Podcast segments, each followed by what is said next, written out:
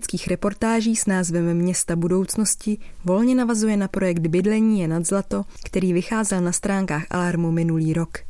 Tentokrát se budeme věnovat čtyřem největším městům České republiky a představíme šest významných rozvojových území a nových čtvrtí. Třetí reportáž je od Apoleny Rychlíkové a zaměřuje se na rozvojovou oblast Smíchovské nádraží.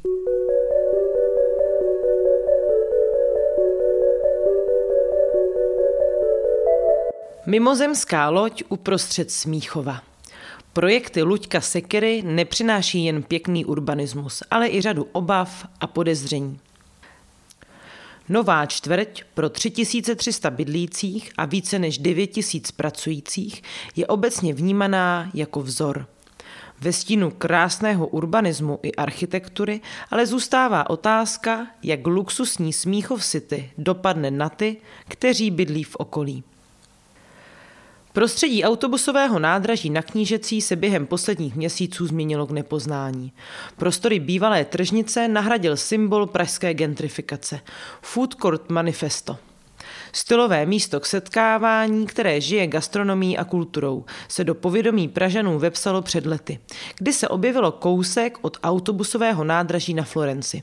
Přímo pod pražskou magistrálou působily desítky fancy bufetů s předraženým jídlem až komicky. A stejně tak je tomu i na Smíchově. Moderní cashless zóna je první vlaštovkou proměny, která dříve zanedbanou a především zanedbávanou část Smíchova čeká. Bylo tady dostupné větnamské bistro, kam jsme chodili s rodinou i lidmi z okolí, ale peníze za jídlo v takhle drahém podniku dáme dnes všichni raději za něco jiného. Krčí rameny Jan Kremer ze spolku za pět, jeden z nejhlasitějších kritiků Smíchov City. Právě tady, na rozvojovém území táhnoucím se od legendárních ženských domovů až ke Smíchovskému nádraží má na 20 hektarovém prostoru vyrůst nová čtvrť. Staví se ve dvou etapách, nazvaných sever a jih, přičemž momentálně se pracuje právě na severní části.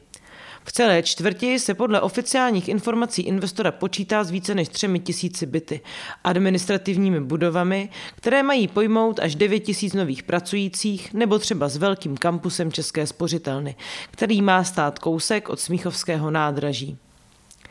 I to má projít radikální přestavbou a proměnit se v multifunkční terminál pro kombinované typy dopravy, vlakovou, cyklistickou nebo veřejnou. Počítá se také s veřejným prostorem, širší ulicí, slovy investora bulvárem nebo mateřskou školkou pro čtyři třídy. Jak by mohla nová čtvrť vypadat, je možné zjistit i pomocí virtuální reality, ve které se dá projít prakticky celé virtuální Smíchov City. I když to tak ale na první pohled nemusí vypadat, je příběh Smíchov City mnohem ambivalentnější, než jak jej vyprávějí média, zúčastnění politici i samotný developer Luděk Sekira.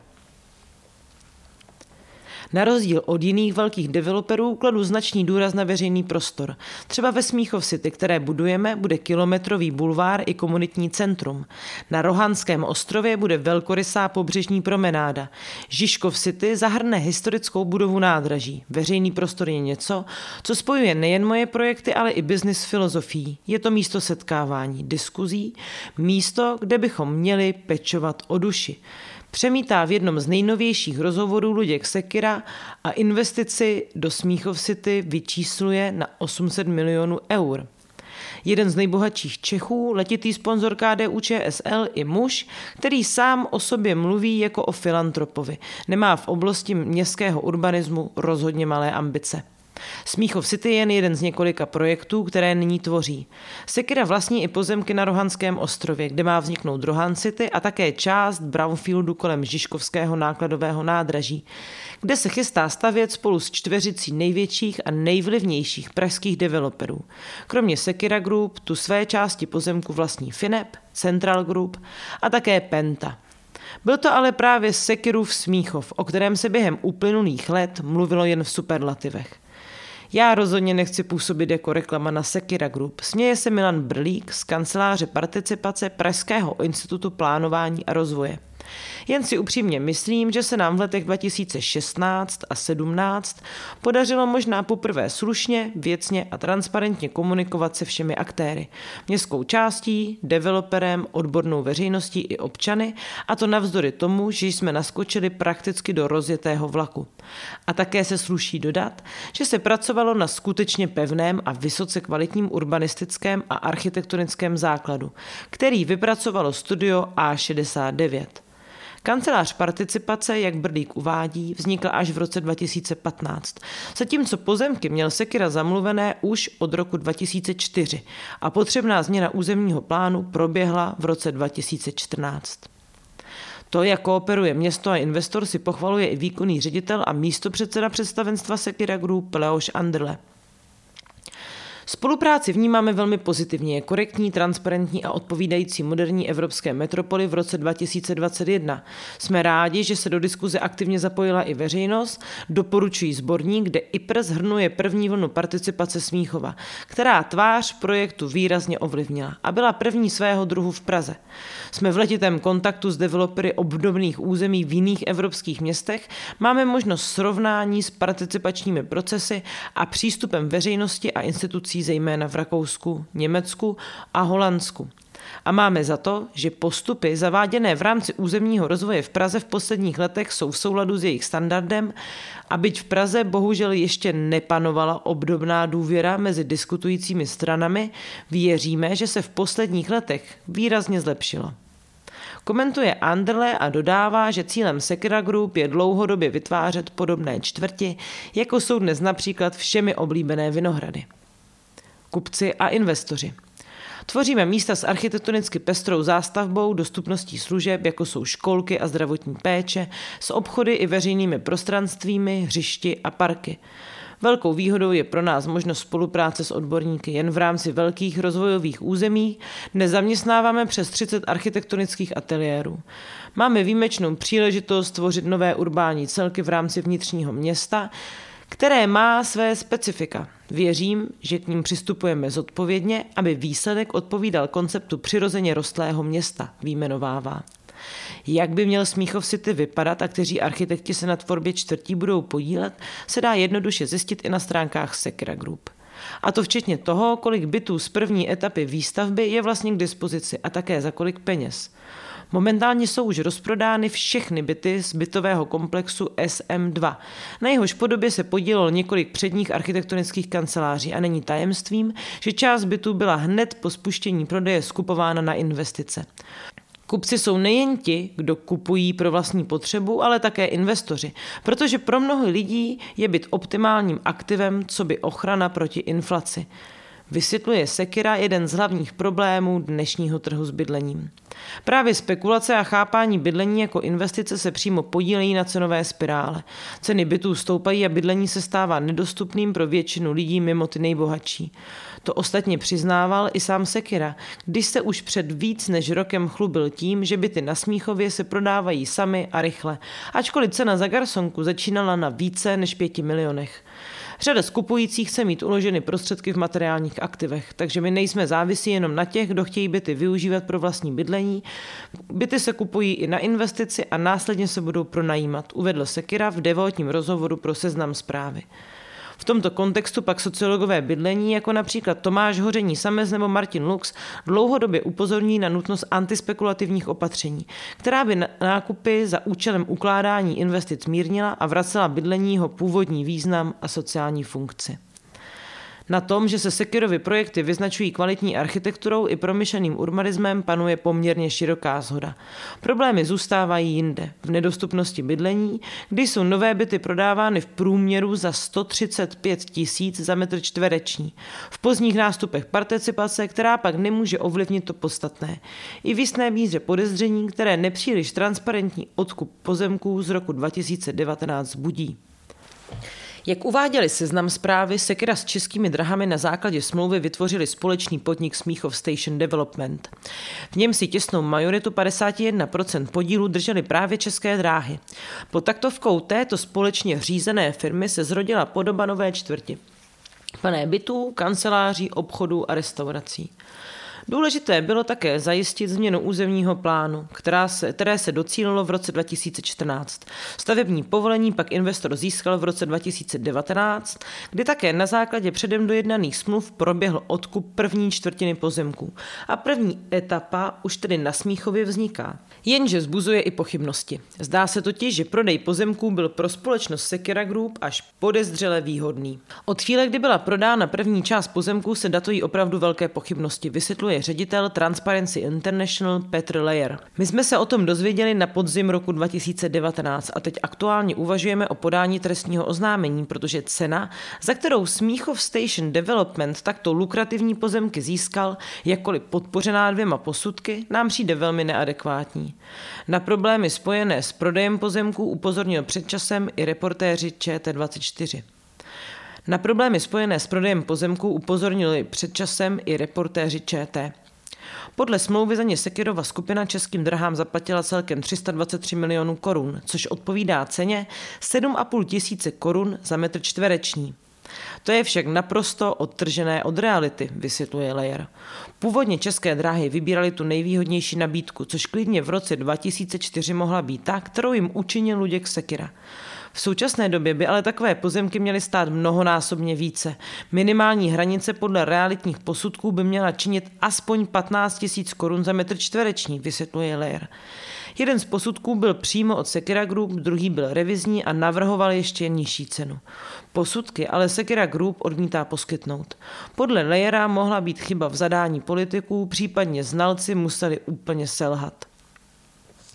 Zvlášť problematické je to především kvůli angažmá českých drah které by se jako veřejná firma měly chovat mnohem transparentněji a také s ohledem na hospodaření veřejných firm.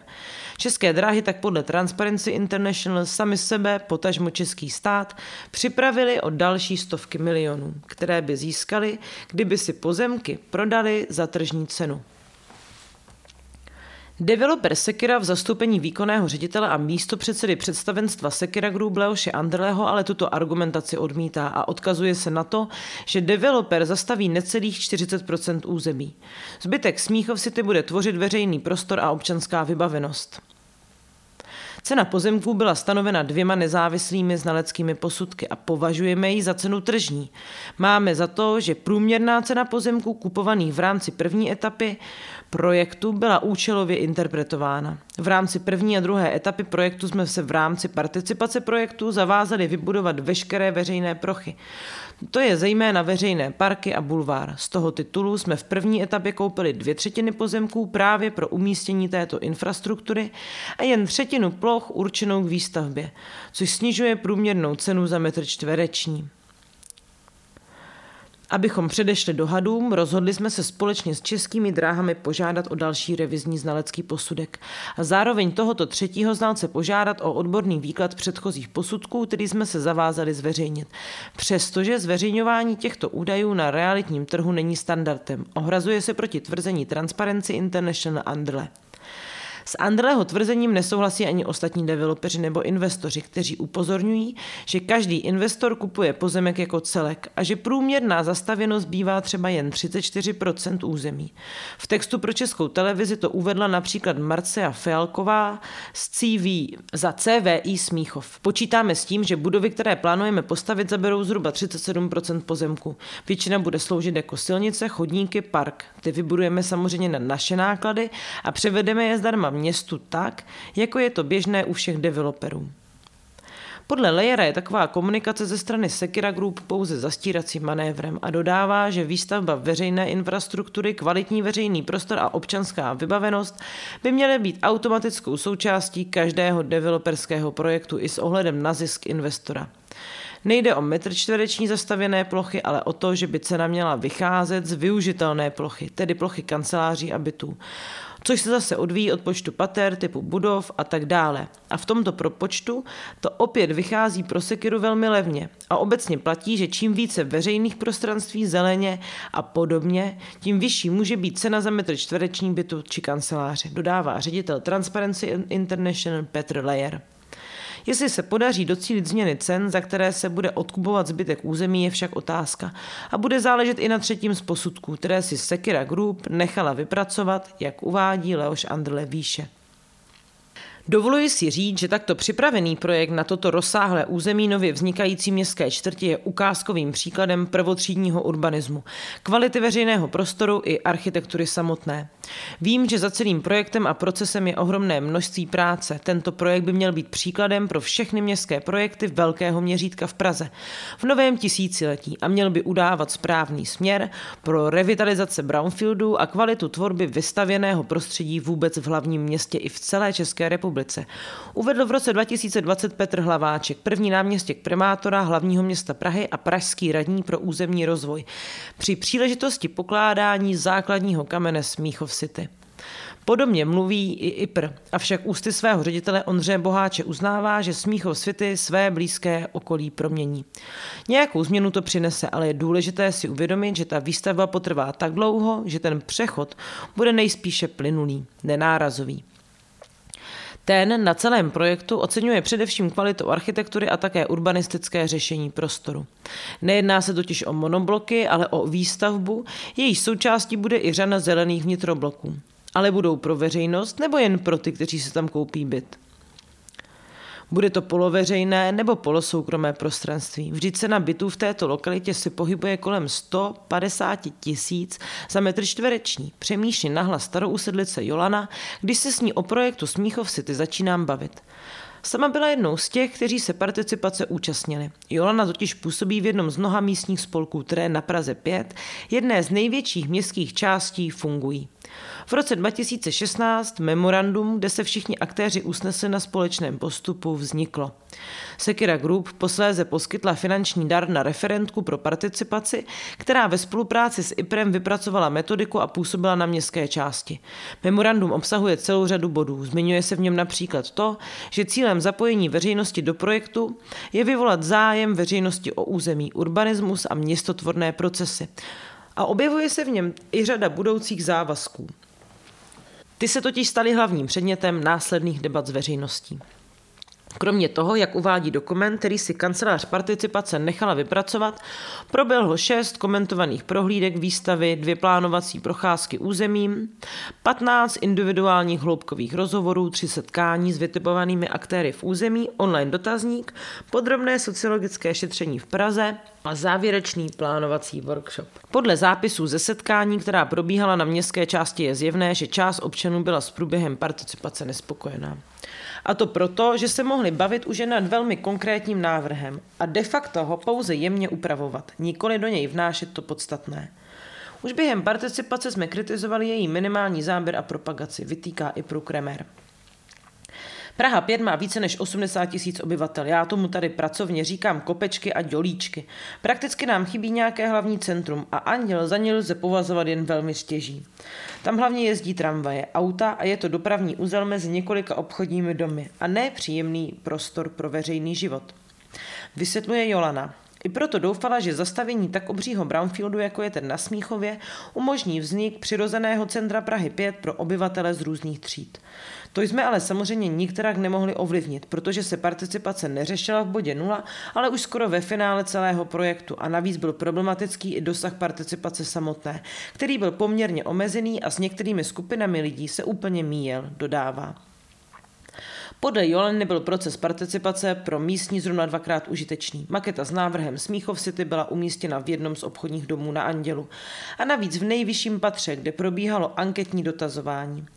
S dalšími spolky i části obyvatel problém nedostupnosti řešili a spolu s ním i to, že dotazování směřovalo pouze na omezenou část projektu, na již předem vymezený veřejný prostor, nazývaný bulvár a náměstí. Jenže my tu na Smíchově řešíme do zásadní problémy spojené především s kvalitou ovzduší, koncentrací automobilové dopravy, zdražujícím se bydlením, nedostatkem škol a školek nebo i úbytkem kvalitní péče o seniory. A nic z toho jsme ovlivnit nemohli. Naráží Jolana na jeden z problémů, který se opakuje ve většině vznikajících developmentů v Praze.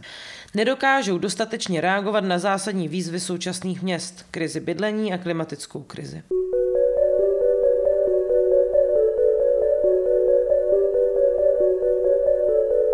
Všechny podcasty Alarmu jsou volně dostupné pro kohokoliv a mohou vznikat pouze díky podpoře našich čtenářů a posluchačů. Podpořte Alarm v naší stálé kampani. Odkaz najdete na našem webu a Facebooku.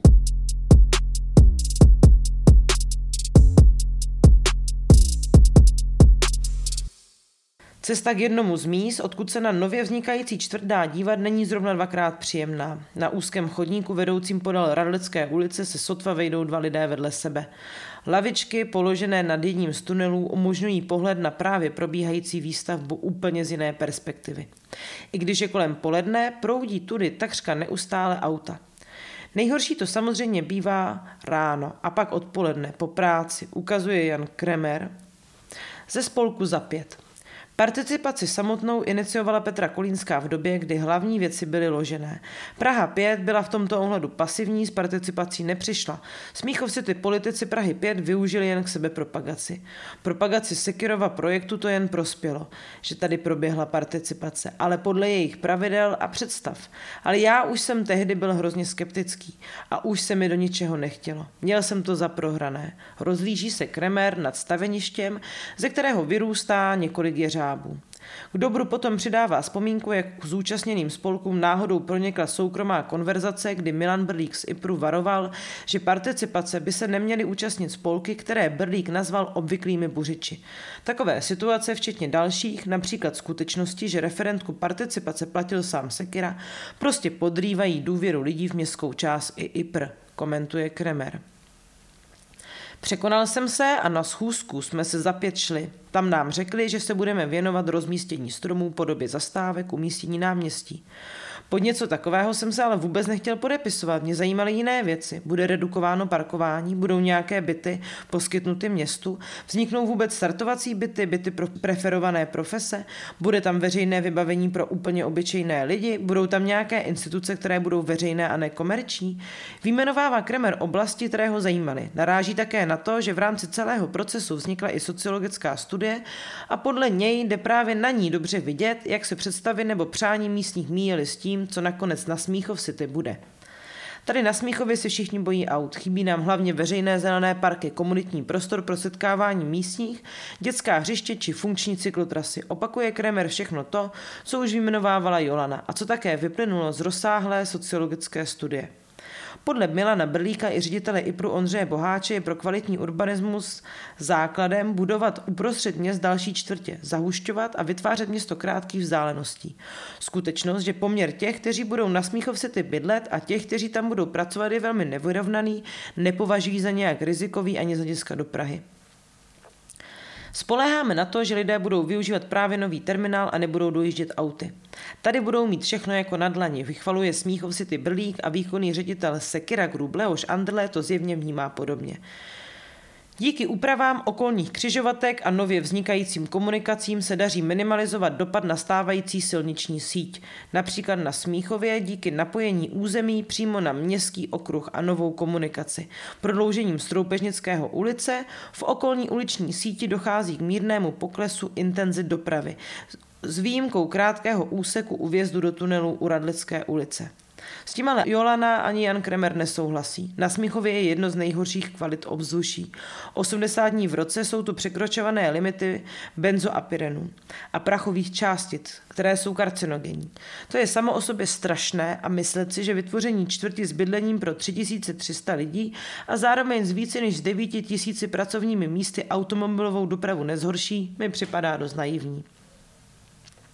Navíc tady bude větší fluktuace aut, lidé budou přijíždět, odjíždět klidně i během dne, protože to bude hodně nových pracovních míst. Může tu klidně vzniknout i město duchů. Podle Kremera navíc projekt nutně zatíží již přetížený prostor, novou dopravou, což přiznává také developer, který navrhuje zvýšit kapacitu křižovatky Radlická Dobřížská a rozšířit ulici Radlickou. Sekira navíc nesmyslně nevyužívá výborně dostupnou MHD a terminál, jak tvrdí jeho mluvčí, ale buduje nesmyslně velký počet parkovacích stání, který je na samém maximu, který povolují pražské stavební předpisy. Další parkovací dům navíc propaguje Praha 5 u budoucího terminálu. Zásadním problémem je, a na to jsme se v souvislosti se Smíchov City opakovaně ptali, že veškeré dopravní studie jsou od developera. Radnice nemá dodnes dopravní studii pro Smíchov, po které roky voláme. Výjmenovává problémy s dopravou na Praze 5 Jan Kremer. Obecný problém participace je, že se ho velmi často účastní lidé s vysokoškolským vzděláním, vlastníci a také lidé sociálně zajištění, vysvětluje Milan Brlík. A v tom je právě ten problém. Brlík uvádí, že během celé participace IPR spolupracoval s výzkumnou organizací Anthropo Pictures. Jejím úkolem bylo proniknout i mezi skupiny, kteří a které se z různých důvodů občanských aktivit ve městě neúčastní. Michal Lehečka, sociální geograf a antropolog, byl jeden z těch, kteří sledovali, co řeší lidé bydlící v okolí. Mluvili například s lidmi v nájmu, na které se při plánování města často zapomíná, se seniory, lidmi bezdomova či provozovateli kiosků, kteří věděli, že jejich živnost důsledkem výstavby už brzy skončí. Během výzkupu, který jsme ale nedělali přímo z Anthropo Pictures, ale pro bono se studenty pod Univerzitou Karlovou, jsme zjistili, že participace je nedostatečná. Lidi o ní z velké části nevěděli a na některé se úplně zapomnělo. Typicky třeba na staré lidi. Mluvili jsme o tom z kanceláří participace a také o řadě hrozeb, například o symbolickém vysídlení místních v důsledku možné proměny služeb směrem k movitější klientele i reálném odlivu starousedlíků, dodává Lehečka. Jít participací proti gentrifikaci je jak jít proti tanku se stéblem trávy, oponuje Brlík. Gentrifikace není jádro problému, jde o efekt státní bytové politiky a cenové politiky České národní banky ohledně úrokových sazeb, hypotečních sazeb. Gentrifikace vzniká až ve chvíli, kdy máte oblast, která je výrazně pod průměrem zbytku města a dochází tam ke koncentraci sociálně slabších lidí. To způsobuje levnější pozemky a ty zase lákají investory. Podle něj však i tyto negativní jevy IPR vždy komunikuje transparentně. I ty špatné zprávy, když je řekneme na rovinu, tak nám lidé víc věří, tvrdí Brlík. Podle Lehevčky však byla rizika komunikovaná minimálně a především otázka symbolického i reálného vysídlení nikdy nebyla na stole. Občas mi připadalo, že jsme je s takovými termíny seznamovali my. Jako by tyto efekty vůbec nebrali v potaz, říká Lehečka. To souvisí i se skutečností, že město i IPR, ani odpovědní zástupci na magistrátu nepracují s apelem na vyrovnaný sociální mix nových čtvrtí jako s jedním ze základních kamenů výstavby samotné. Úvahy nad sociálním mixem v našem plánování nefigurují, přiznává Ondřej, Ondřej Boháč. Je ale otázka, jak něco takového vůbec do uvažování o městě vtělit. V Praze zatím sociální pestrost je, v tom máme kliku. Ale určitě se to může rychle změnit. Za stabilizační prvek ale mám, možná paradoxně, masivní privatizaci. Jenže už v době, kdy se byty prodávaly, se za každý takový prodaný byt měl stavět jeden byt obecní, říká Boháč. Sám si přitom myslí, že je to právě otázka města pro všechny, co je pro budoucnost Prahy naprosto klíčové.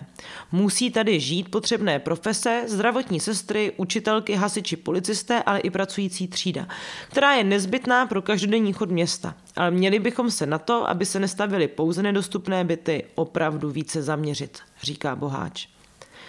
Jako by tu přistála mimozemská loď a z ní vystoupilo 12 tisíc nových lidí. Budou jim stačit kapacity zdravotnických zařízení? Nevytvoří přetlak na školách a ve školkách? Nespůsobí to, že silnice všude v okolí, které jsou už tak dost plné aut, budou ještě předspanější? Klade si Jolana jednu otázku za druhou. I ona ale přiznává, že těm, kteří tu budou pracovat a bydlet, nabídne Smíchov City opravdu kvalitní architekturu a urbanismus. Jenže co všichni ostatní přemýšlí. Já nevím, já to prostě vnímám jako takový velký a arrogantní ostrov, který se sem snese, bude krásný, těm, kteří si tam budou moct dovolit bydlet, poskytne zázemí a třeba i klid ale to, co udělá s celou čtvrtí, jak se do ní negativně vepíše, to nevíme. To ve skutečnosti nikdo reálně nezjišťoval. Nekriticky se přijímaly jen materiály developera. Krčí rameny Jan Kremer. Na Smíchově se potkávají věci, které město posunou dál. Terminál, ponechání radlické kulturní sportovny, z jejíž pozemku mohl mít Sekera další zisk. Je ale pravda, že oproti ostatním městům má Praha pořád deficit v oblasti nájemního nebo sociálního bydlení. Přesto si však myslím, že to smysl má, i když ty čtvrtě budou opravdu drahé. Věřím, že to smíží tlak někde jinde. V celku města to dává smysl. I přes toto významné negativum. Ale ano, mohlo by to v oblasti bytové politiky být mnohem lepší. Když se před více než rokem pokládal základní kámen Smíchov City, radní pro bydlení Adam Zábranský chyběl. Dává to smysl. Z hlediska jeho agendy nepředstavuje nová čtvrť prakticky žádné řešení bytové krize, i když, jak sám dodává, je zastáncem jakékoliv masivnější výstavby. Tím, jak je v Praze oproti té poptávce opravdu velký nedostatek bytů, se developerům a investorům prostě nejvíc vyplácí stavět luxusní byty, na kterých mají největší marže. Pro takový byt najdou kupující. Kdyby se stavilo desetkrát víc bytů, tolik investorů nebude. Uvažuje Adam Zábranský a zmiňuje i zprávu OECD pro Prahu, ve které tato instituce vytýká městům, že si nehlídají dostupnost bydlení v nových čtvrtích a prakticky tak vytvářejí geta pro nejbohatší. Co proto teď děláme? Prosadili jsme do nové metodiky kontribucí možnost pro město žádat i byty. Je to konečně systémově ukotvené. Složitější je to prakticky realizovat. Kontribuce jsou nastavené v určité výši a vzniká nám tak trochu otázka, jestli z peněz od developerů pokrývat obslužnost nebo tyto peníze investovat do bydlení, přiznává Zábranský. Jedno z hlavních dilemat, který před současným magistrátem stojí, to, jak celý kolotoč kontribucí bude fungovat, si město vyzkouší poprvé na nákladovém nádraží Žižkov.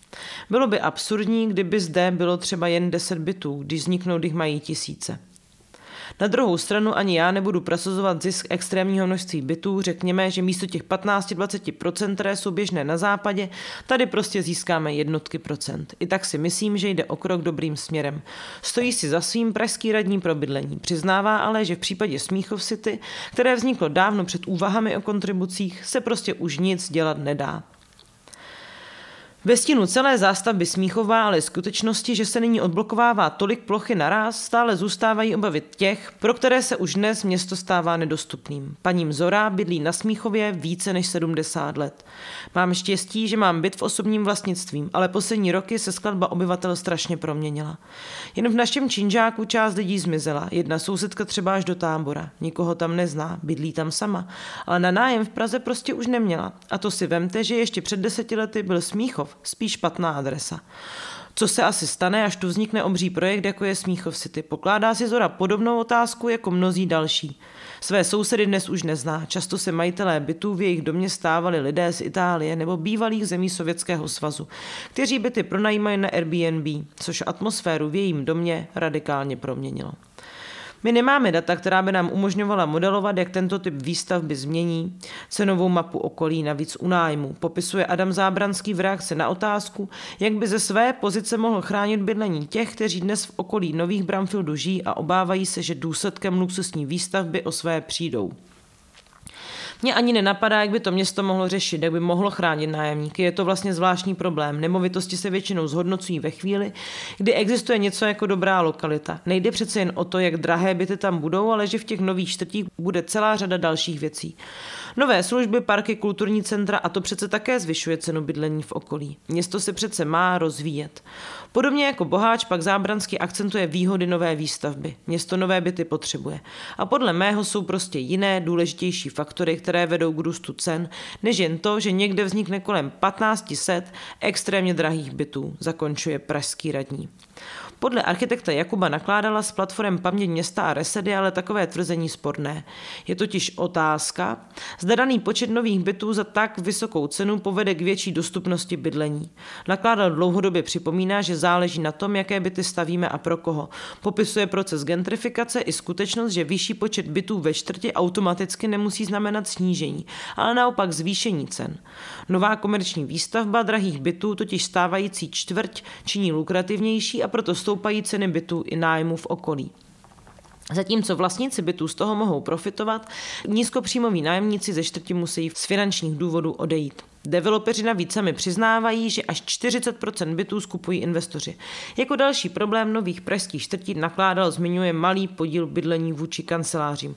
Převažující podíl kanceláří totiž generuje další přidanou poptávku po bydlení v okolí, čímž zvedá jeho ceny. Řešením tak podle něj je stavět především obecní a družstevní byty na neziskovém principu. Paní Zora si místo Smíchov City přála park. Jolana zase nějaké opravdu kulturní a společenské centrum Prahy 5, které bude dostupné všem. A Jan Kremer se obává, že auty přehlcený Smíchov se pro starou usedlíky stane ještě nepříjemnějším místem, než je nyní. Zásadní problém, který se k projektu váže, spočívá také v tom, že řada základních informací o podobě čtvrti je stále složitě dohledatelná. Nevíme, kolik přesně bude bytů, jakou plochu bude zabírat zeleň, kolik z ní bude tvořit zeleň soukromá, kolik veřejná. Jakkoliv se, alespoň podle zhrnutí participační zprávy, podařilo řadu věcí kolem Smíchov s obyvateli prodiskutovat, to hlavní, to je, kdo to bude bydlet a jak celá proměna čtvrti dopadne na ty, kteří už na Praze 5 bydlí, se neřešilo. A bude proto určitě zajímavé sledovat, jak se v následujících letech Smíchov změní. Poslouchali jste reportáž v rámci nové reportážní série Města budoucnosti, která vychází za podpory nadace Rozy Luxemburkové. Pokud se vám článek líbil, čtete rádi Alarm a přijde vám jeho existence na mediální scéně důležitá, podpořte nás v aktuální crowdfundingové kampani na darujme.cz. Alarm není jen médium, ale také komunita, která v české veřejné debatě hájí hodnoty demokracie, rovnosti a spravedlnosti a ukazuje, že jiné Česko je možné. Pokud vám tyto hodnoty nejsou lhostejné, podpořte naši redakci v právě startující kampani. Jiné Česko je možné, volte Alarm. Odkaz najdete na našem webu a2alarm.cz.